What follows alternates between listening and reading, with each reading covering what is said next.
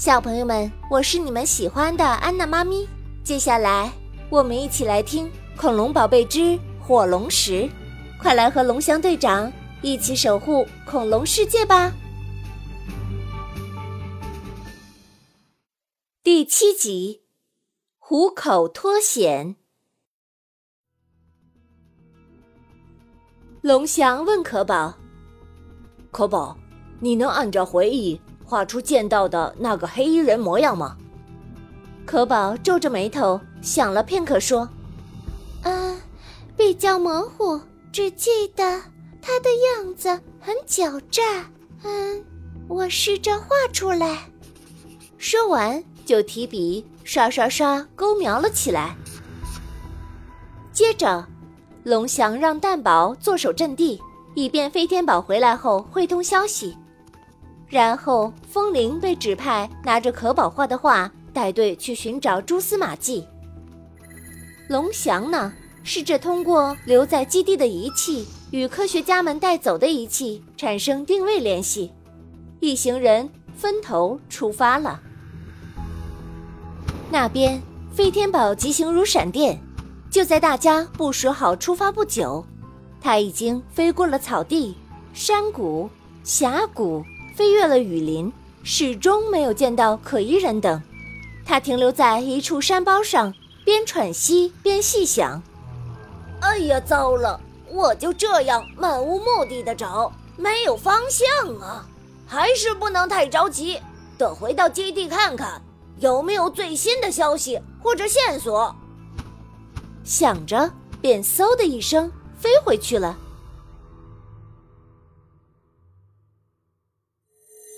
果然，基地里，龙翔正利用仪器寻找科学家们的定位信息，蛋宝手里也拿着那张黑衣人的图片。龙翔正在一点点缩小范围。根据仪器显示，科学家们的方位好像是在峡谷丘陵一带。可要是想再缩小就难了，为什么呢？龙翔一手扶着额头思索，一边喃喃自语。这时，飞天宝说了：“哎，我说，会不会他们被劫持在某个山洞里，而且山洞没有信号，导致定位不能够具体？”正在这时，龙翔眼睛一亮，说：“哦，对。”不排除有这个可能啊！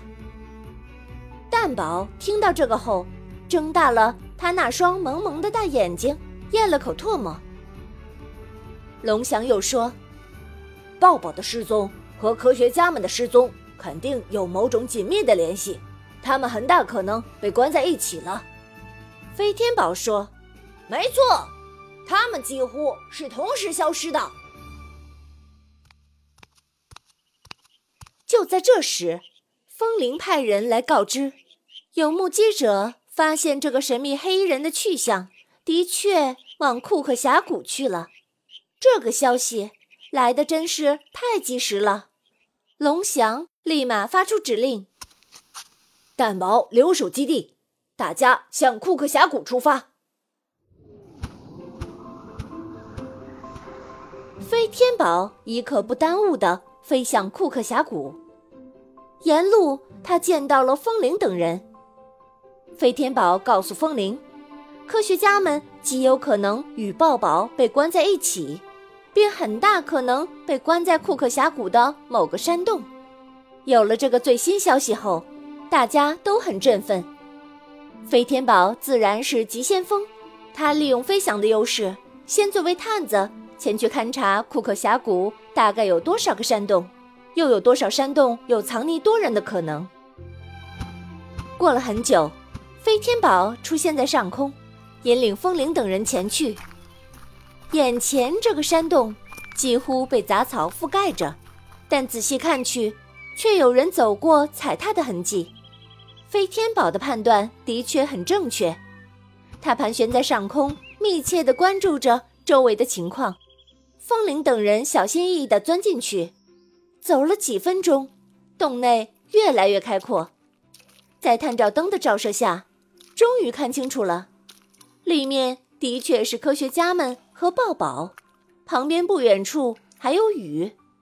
昏昏欲睡的抱抱首先发出了呼救声。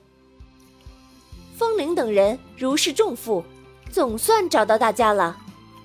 因为光线暗，再加上饥饿，被捆绑着的众人都蔫蔫的。这次解救总算成功了，大家相互搀扶着，回到了基地。